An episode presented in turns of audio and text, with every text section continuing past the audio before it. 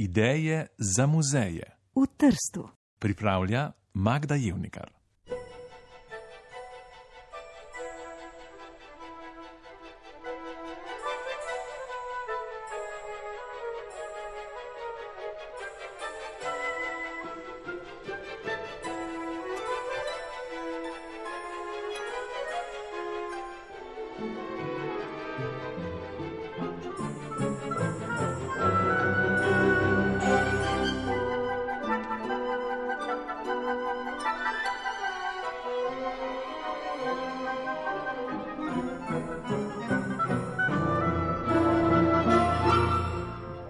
Škedenski etnografski muzej. Ko bi se poglobili v vprašanje, zakaj je v preteklosti tako malo žensk uspelo v umetniških krogih, bi vas odgovor more biti presenetil. Vemo, da ženske dolgo časa niso imele dostopa do vzgoje, ki so je bili deležni njihovi bratje, saj so jih ovirale najrazličnejše religiozne, moralne in družbene omejitve. Izobrazba je odpirala pot ekonomski neodvisnosti in prav ta je bila krvavo potrebna, da se je človek lahko svobodno ukvarjal z umetnostjo. Kaj pa, če nisi bil izobražen ali bogat? No, takrat si moral poprijeti za delo in ženske v tem primeru niso bile nobena izjema. Le poglejmo naše kraje, krušarce, peškadorke, Perice in druge tipično ženske poklicne figure so pomembno sooblikovale tržaško delovno silo, tako da so bile včasih edina ekonomska opora družini. Upoštevajte še nosečnosti in skrb za otroke in dobili boste odgovor, zakaj se ženske v preteklosti niso umetniško udejstvovale. Časa in priložnosti enostavno ni bilo. Zato pa so se tiste redke skladateljice, ki so se lahko povsem posvetile glasbi, še toliko bolj potrudile, da bi se uveljavile. Nekatere so bile v to prisiljene, saj so morale na vsak način vzdrževati svoje otroke. Naj pomislimo le na Barbaro Stroci, ki je v 17. stoletju presegla celo mnogo bolj znane skladatelje po številu objav, ali na Klaro Vik Schumann, ki je slovila kot največja pianistka svojega časa redke so lahko računale na družinsko ali drugačno zunanjo podporo. Lili Boulanger je bila na primer nadpovprečno nadarjena skladateljica, vendar je mednarodni sloves dosegla šele leta 1913, ko je zmagala prestižno francosko nagrado Prix de Rome. O njeni zmagi so poročali po celem svetu, saj je bila prva skladateljica, ki je uspel tak podvig in to pri komaj 19 letih. Nagrada je prinesla štipendijo za nadaljni študij v Rimu, vendar je izkušnjo pretrgala najprej Prva svetovna vojna in na to šibko zdravje. Umrla je zaradi jetike, stara le 25 let. Žalostna zgodba pa ima na vse zadnje tudi nekaj lepega. Njena starejša sestra, Nadja Boulanger, je zaslovila kot dirigentka in najboljša profesorica kompozicije svojega časa. Pomembno je vplivala na razvoj ameriške in evropske glasbe 20. stoletja in si celo življenje prizadevala za uvrednotenje glasbene zapuščine pokojne sestre Lili. Prispevek, posvečen plemeniti figuri škedenske krušarce, zato vsebuje skladbo glasbenice, ki je že v rosni mladosti premikala meje. Na vrsti je krajša simfonična slika Du matin de printemps, spomladansko jutro iz leta 1917, ki jo je za nas izbrala muzikologinja Sara Zupančič.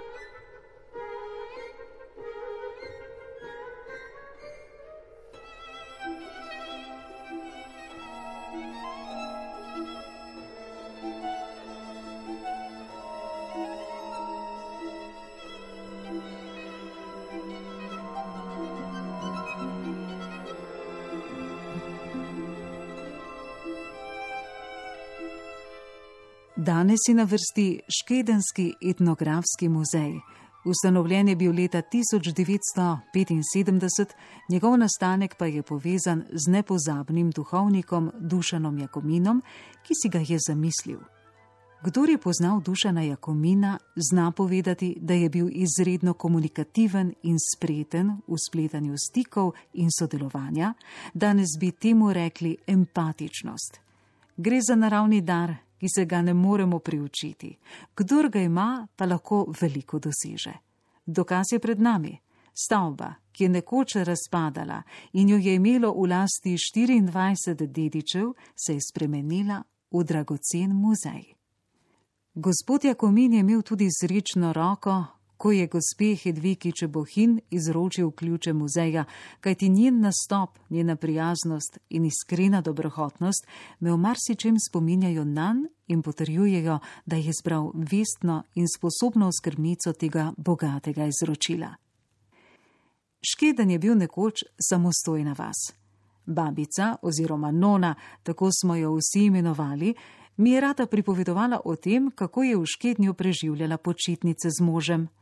Kot otrok nisem mogla razumeti, zakaj gre človek na počitnice le nekaj kilometrov daleč od doma, iz prometne ulice svetega Frančiška v še bolj prometno kaotični škeden, znam po pustnem veseljačenju in železarni. Ako zdaj prebiram Jakominovo knjigo z naslovom Škedenska krušarca, zbiram misli in postavljam na pravo mesto vse nove podatke s številnimi informacijami, ki mi jih je posredovala gospa Hedvika. Napočil je čas, da stopimo v muzej. Nasproti vhodnih vrat so stopnice, ki vodijo v prvo nadstropje, na desni pa je prvi prostor, kjer je kuhinja s pečjo in vsem potrebnim za peko kruha. Muzej postavlja v središče pozornosti prav to dejavnost, s katero so se ukvarjale škedenske krušarce. V drugi sobi je spalnica s posteljo za zakonca in najmlajšega otroka. V tej sobi so lutke, oblečene v noše, v vitrinah pa so razstavljeni posamezni deli nož. V prvem nadstropju so še drugi eksponati, vedno povezani z nošami, na stenah pa je nekaj slik, naprimer Palčičeva upodobitev cesarja Franca Jožefa, ki sprejema krušarce na Dunaju, ob tej sliki sta med drugimi še lepa abstrakcija Desiderija Švare in prefinjena grafika Marjana Kravosa. Drugo nadstropje ni dostopno obiskovalcem, gospa Hedvika pa mi pove, da je tam še veliko gradiva, prepričano izjavi še za en muzej.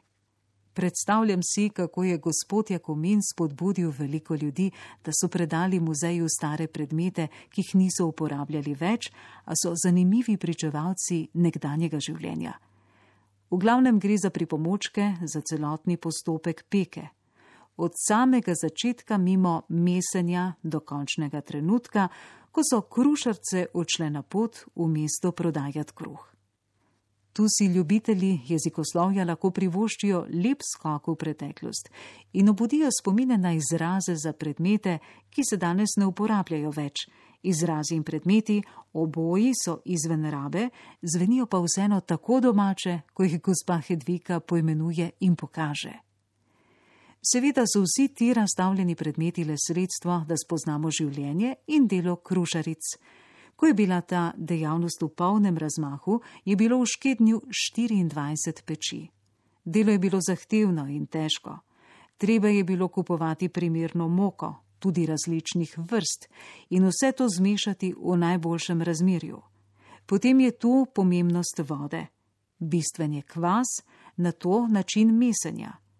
Treba si je bilo priskrbeti drva, netiti ogen, in ko je bil kruh pečen, se je začelo drugo delo: pot v mesto peš s prenirjem na glavi, da so stopale vzravnano kot manekenke. Včasih je šel z njimi otrok in tudi zanj so morale skrbeti. Pot v mesto se je začelo okrog šestih zjutraj, za sabo pa so imele že nekaj ur peke. Trdo delo in rana ura pa nista bila najhujša stvar. Vsaka krušarca je potrebovala dovoljenje za opravljanje svojega dela in s tem so bile povezane številne obveznosti, pravila, prepovedi, kontrole in sitnosti. In ko so končno prodale kruh, Ni bilo rečeno, da so dobile denar. Odjemalci so včasih odlašali s plačilom, nekatere krušarce so bile spretne in morda tudi obdarjene s kančkom sreče, da so zbrale dovolj za preživetje in še malo več. O tem pričajo noše svileno ruto, kar je menda redkost. Samo trikrat na leto niso pekle: na božič, na veliko noč in na praznik svetega Laurenca, a da ne bo pomote, da prej so pekle dvakrat. In če peka ni prinašala dovolj zaslužka, so tudi prale in likale perilo za meščane. V muzeju je prava zbirka likalnikov, ki pričajo o postopnem razvoju tega predmeta. Ko sem se še zadnjič ozrla po muzejskem prostoru, da bi si čim več stvari vtisnila v spomin, peč, lutke v nošah, čebre in nečke, sem zagledala na steni napis in ga fotografirala. Rada bi ga posredovala poslušalkam in poslušalcem točno takega, kot je zapisan, saj je v teh besedah vse, kar potrebuje Škedenski muzej za lasno predstavitev. Vedno bolj se namreč zavedam, da ima muzej svojo dušo le takrat, ko je jasno, čemu je nastal. Muzej ni skladišče, temveč je kraj, kjer predmeti pripovedujejo zgodbe o življenju in ljudeh s točno določenim ciljem. Prav tako kot si je to zamišljal gospod Dušan Jakomin. Za konec mu prisluhnite. Škedenski etnografski muzej je nastal z namenom, da bi izpričal preteklost tega okraja. Razstavljeni predmeti nam ne le nemo govorijo o preteklosti, temveč nas obenem usmirjajo k višjim vrednotam človeškega duha. Starejšim obujajo spomine, mlajšim pa povedo, kako je bilo nekoč. Muzej hoče pokazati, da je življenje nekaj več kot lov na denar, uspeh in egoizem, ki dajejo naši dobi pečat. Rešimo se za trenutek mrzličnega tekanja, ki nas toliko muči, in skušajmo najti v teh predmetih preteklosti vzpodbudo za naše življenje.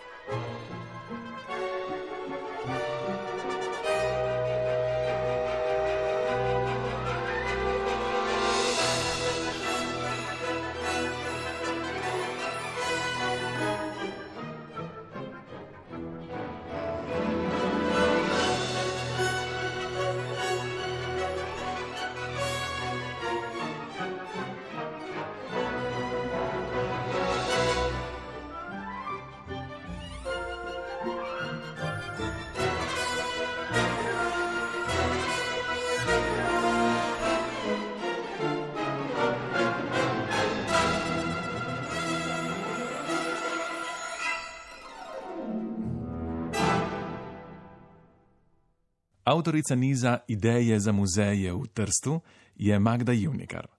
Tekste je prebrala Tamara Staneze, glasbena oprema Sara Zupančič. Uredništvo Irena Legiša.